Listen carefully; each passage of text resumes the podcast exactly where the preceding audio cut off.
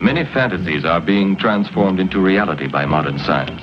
Could you disprove, for example, that the Martians have bred a race of synthetic humans to save themselves from extinction? You don't believe that.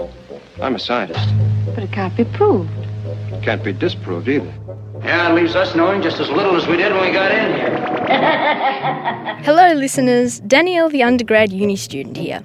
You know, I've been wondering how getting jobs in the future work? Here are some VR goggles. Let's see what my future may hold. Hello, Danielle. Welcome. I am a job matcher droid and your career counselor for today. According to your aptitude and biometrics data, these jobs may be suited to you.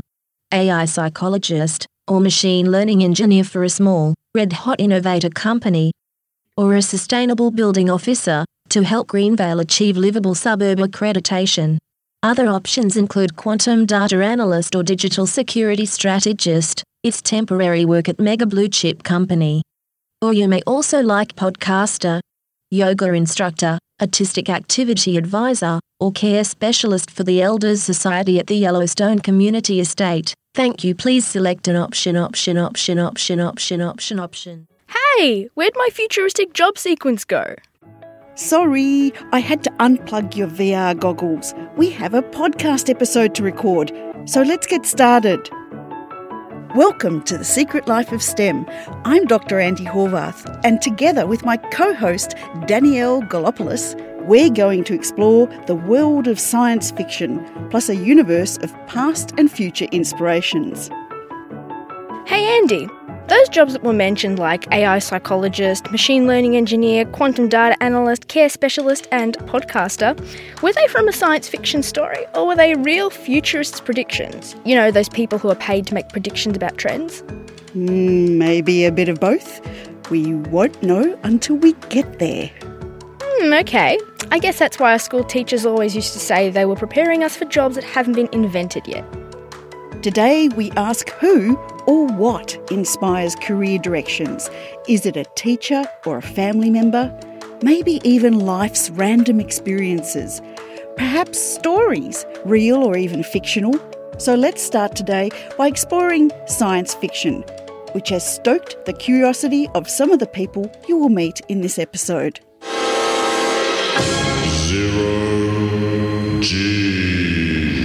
G'day! Welcome aboard the Starship Zero G science fiction, fantasy, and historical radio. Rob Jan, presenter and co producer of Zero G science fiction, fantasy, and historical radio on Free Triple R FM. Megan McHugh, co presenter of Zero G on Triple R, Rob's sidekick and co villain, sometimes hero. Tell us about science fiction. First, your love of science fiction.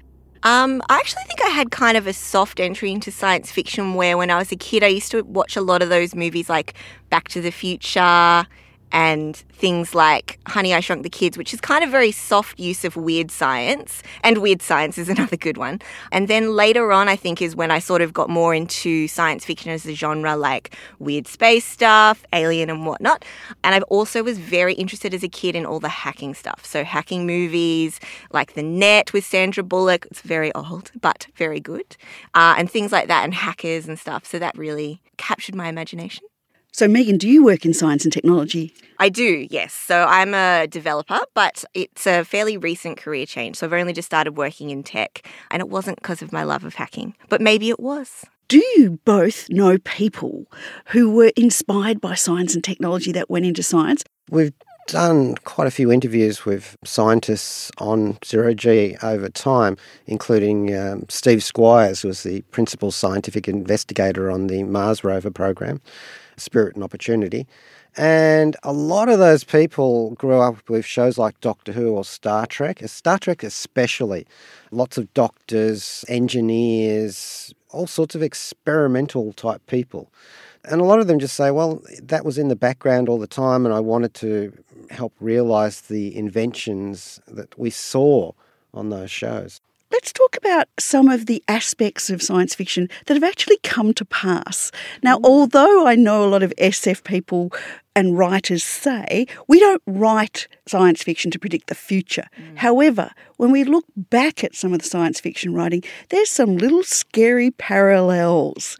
Let's talk about those. Jules Verne, with his uh, From the Earth to the Moon book back in the 19th century, he had the voyage to the moon using a space gun that would fire people in an enormous artillery shell. He got lots of things about that right, down to the Florida launch site and so on, called the shell the Columbia. And of course, they riffed off that later on with the Apollo project. Sort of like art imitating science and science imitating life and all of these other things. I feel like that's a good segue into talking about briefly Black Mirror. Something that has been talked about a lot is things that were seen on Black Mirror in earlier seasons have sort of semi come to pass. So, for example, there's a robot dog episode. Scientists are making this dog robot that's actually a little similar. So, I feel like they've seen that episode. Also, there's social media episode around social status where you're rating people and those ratings are very much held onto in society. In areas of China, there's a similar type of app that's out at the moment. And even just different little things that have popped up in Black Mirror that have started to seep into culture and actually seep into our real world. And so it, it's even more scary because it's actually less fantastical than it seems or seemed even a couple of years ago. Oh, Black Mirror! Everyone says I've got to see that. You know, I'm a fan of science fiction. I like to watch Star Trek with my dad, and to me, it looks like the characters are using mini iPads, retro flip phones, and the communication badges are just like Bluetooth technology. And yet, these gadgets, especially in the 20th century, once seemed so futuristic.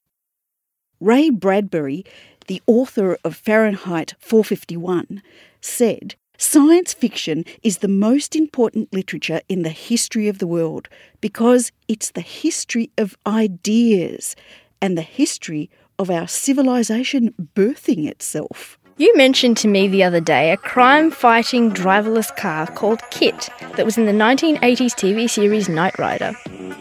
The signs were already there. Uber drivers will all be unemployed soon. Yep, sooner than we think.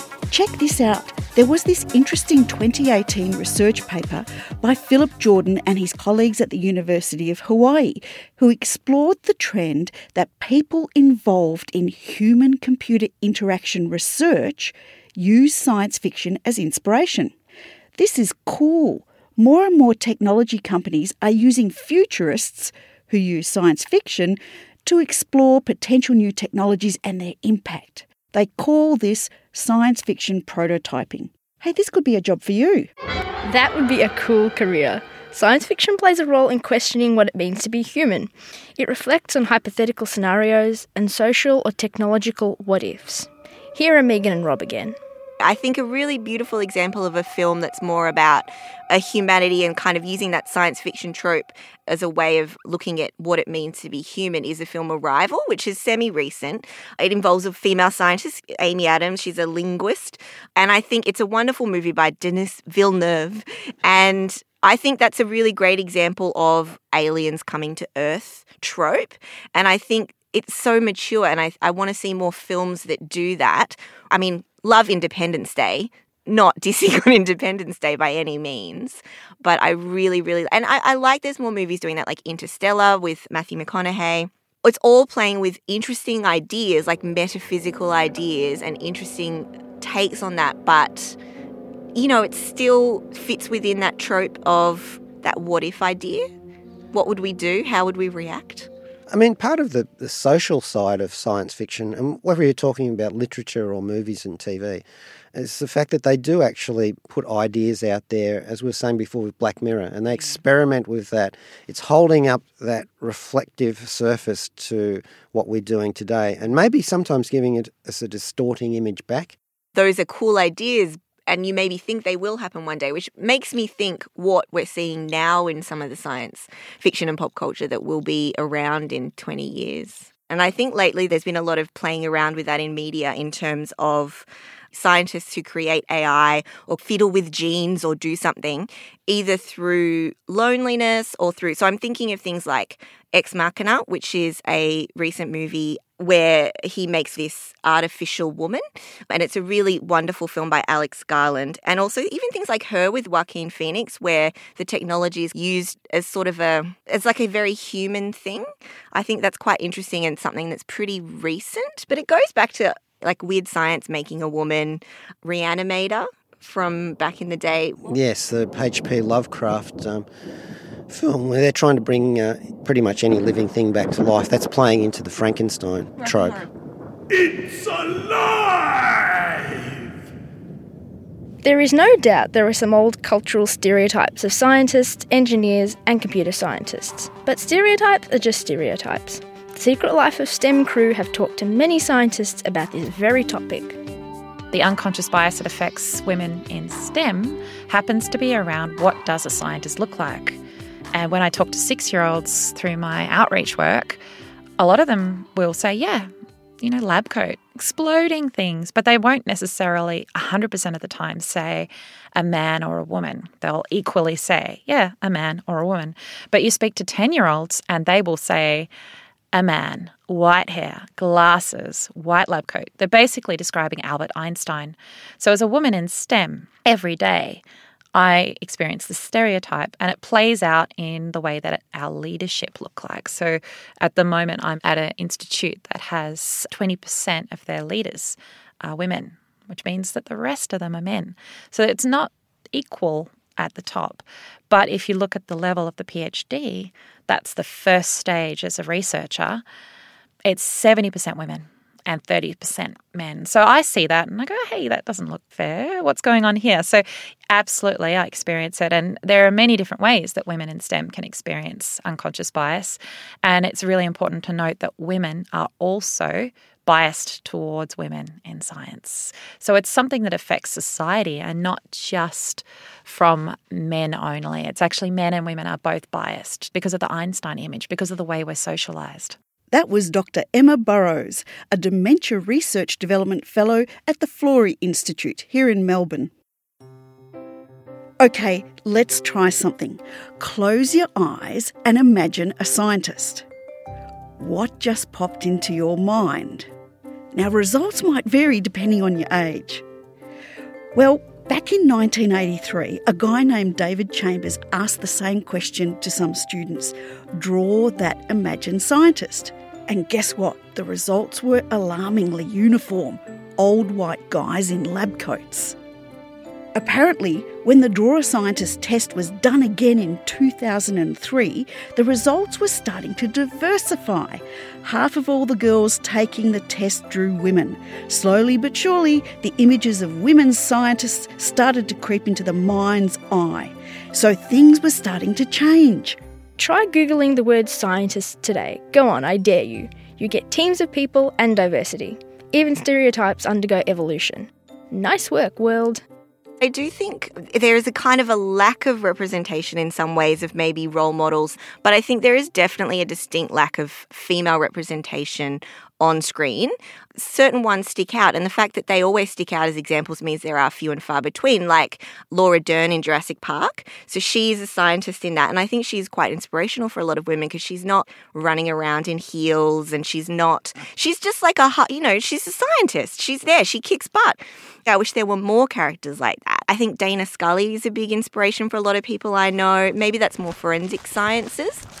The Secret Life of STEM podcast team gate crashed a lively start of the semester uni student barbecue on one of the expansive green lawns at the University of Melbourne. We asked the students who or what inspires them. Hi, I'm Emma and I study environmental engineering and mainly that involves mathematics, biology, engineering subjects and also a little bit of statistics. Yeah. So, what is your favorite sciency or pop culture character that you might be familiar with, Emma? You can't really choose just one, but I remember from my childhood watching Phineas and Ferb. Uh, they were just so imaginative and just testing the limits of what you can create. What was one from Phineas and Ferb? Phineas and Ferb. Oh, that was pretty good, but I Yeah. can't. I can't Uh, actually think. Dr. Doofenshmirtz. yeah, yeah, yeah. Dr. Doofenshmirtz. Yeah, From yeah, Phineas yeah. and Ferb. Yeah. Oh my god. When you were growing up, were you inspired by any fictional characters in science? Um, you know Dexter's Laboratory? yeah, I loved that when I was a kid.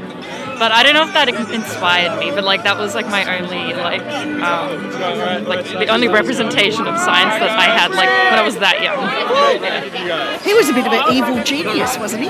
Yeah, he was, but he was funny and he was lovable. So Rick Sanchez, why not? The evil scientist from Sonic, right? Yeah, why do you like that scientist? He's just like fun, you know. He knows he's evil, but he leans into it, which I appreciate. This is weird, but Ben 10, honestly, like I really was interested in space for a good long while after watching Ben 10. Tell me more about Ben 10.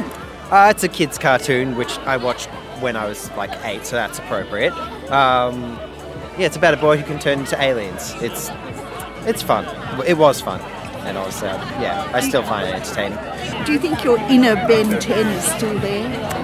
No, I think he died a few years ago, if I'm being quite frank. But um, Do you have any fictional characters in science that inspired you or that you like or oh. hate? The guy from Flubber? Like, I don't even. I don't know what he's that. I don't know. Bill Nye, the science guy. Isn't he that American chap? Yes, that's right. I'm going to choose Leonardo da Vinci. Like everyone knows him, he's a genius. And I think growing up, I didn't really know if he was like an artist or like an inventor or a scientist, but turns out he's all of them. And I think that's cool because he epitomizes creativity and he combines science and art in that Renaissance period, which I think we could go back to and have a look at that. Were you inspired by any cartoon characters or popular culture science characters? Richard O'Hair. Tell me more about Richard O'Hair. Richard O'Hair's energy that he brings to his lectures is the only reason I studied for chemistry and did biochemistry. Richard O'Hair comes from which comic? He's a lecturer here. Oh, he's a lecturer here. Oh. So, what subject does he teach? I had him for Chem 2 and he takes the organic chemistry component, but I think he also teaches organic chemistry in like year, uh, second year and third year. Is he worth making patron saint of chemistry?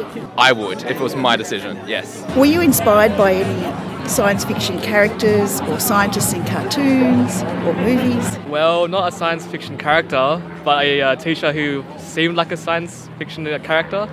Who was a, high school physics teacher. It was just so inspiring, and it was just really wacky. He looked kind of like Einstein, and uh, from, from that moment when I saw him, I just got captured into the science world. Did you have a good science teacher? Yeah, I did. I reckon I did. It's a shame like they all left, the ones that I really liked, but they, they were good. They were good. Do you want to do a shout out to the one you liked? Oh well, Mr. Zimmerman, like my year nine science teacher, he, he drives V line now. It's really sad. I miss him, but he, he was good. He was good. What inspired you to get into science? I had a lot of really good science teachers in high school. Yeah, um, a lot of them, you know, crazy experience, that sort of thing, It really got me into it. Yeah. Do you want to do a shout out to one of them? Uh, yeah. Shout out to Angus McLaurin, who was my year ten, year eleven science teacher. You're, you're awesome. There you have it.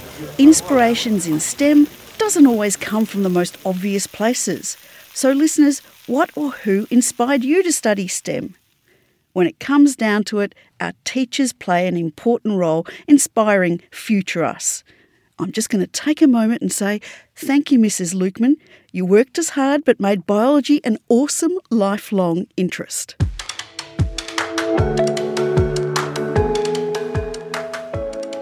Time for some reverse engineering. Today's topic AI and machine learning.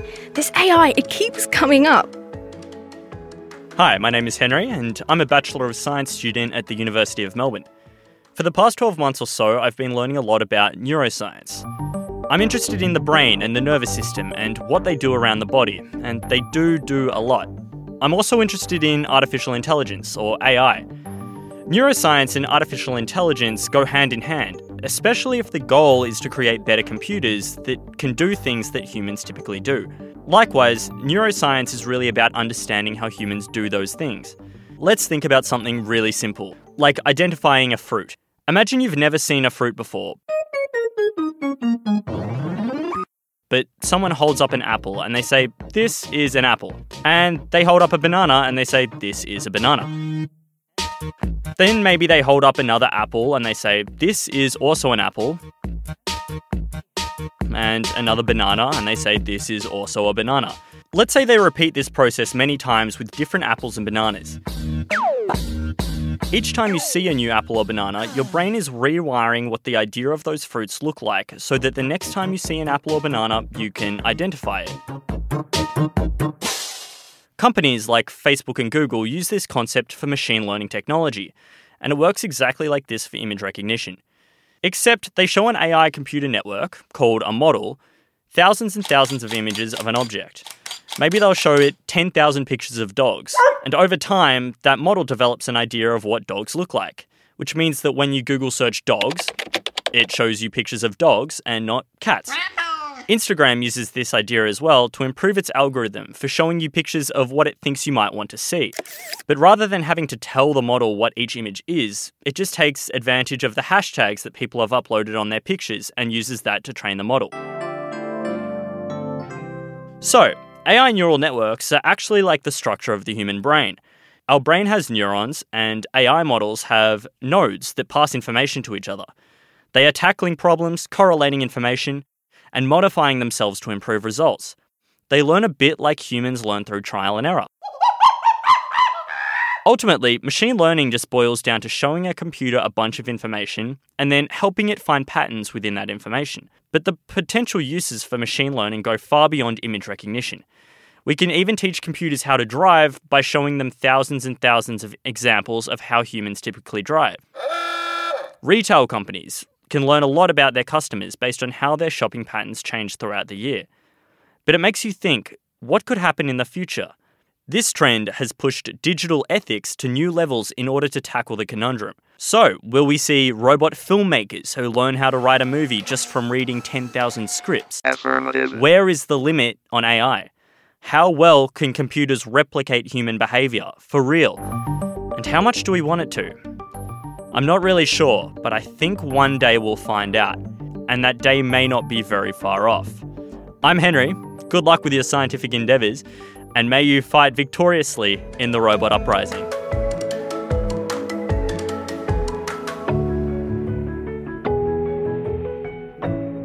Thanks, Henry. I just can't wait for one of these machines to steal my future job. Daniel, but you're studying communications. You may be safe. We may need communicators. But you never know. Time for some credits.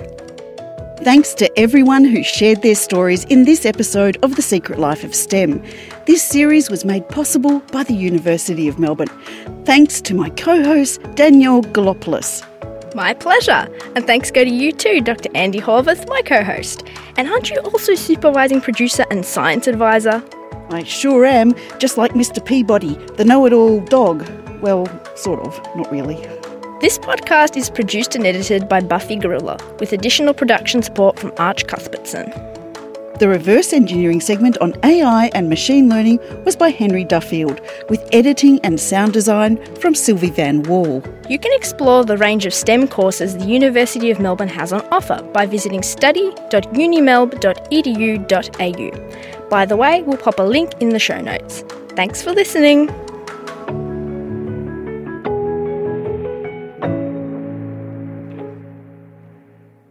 Andy, who inspired you to study science? The professor on the TV series Gilligan's Island. Well, you know, I've always wondered why the professor spent so much time building radios and other high tech stuff out of coconuts, and for several seasons he failed in building a boat.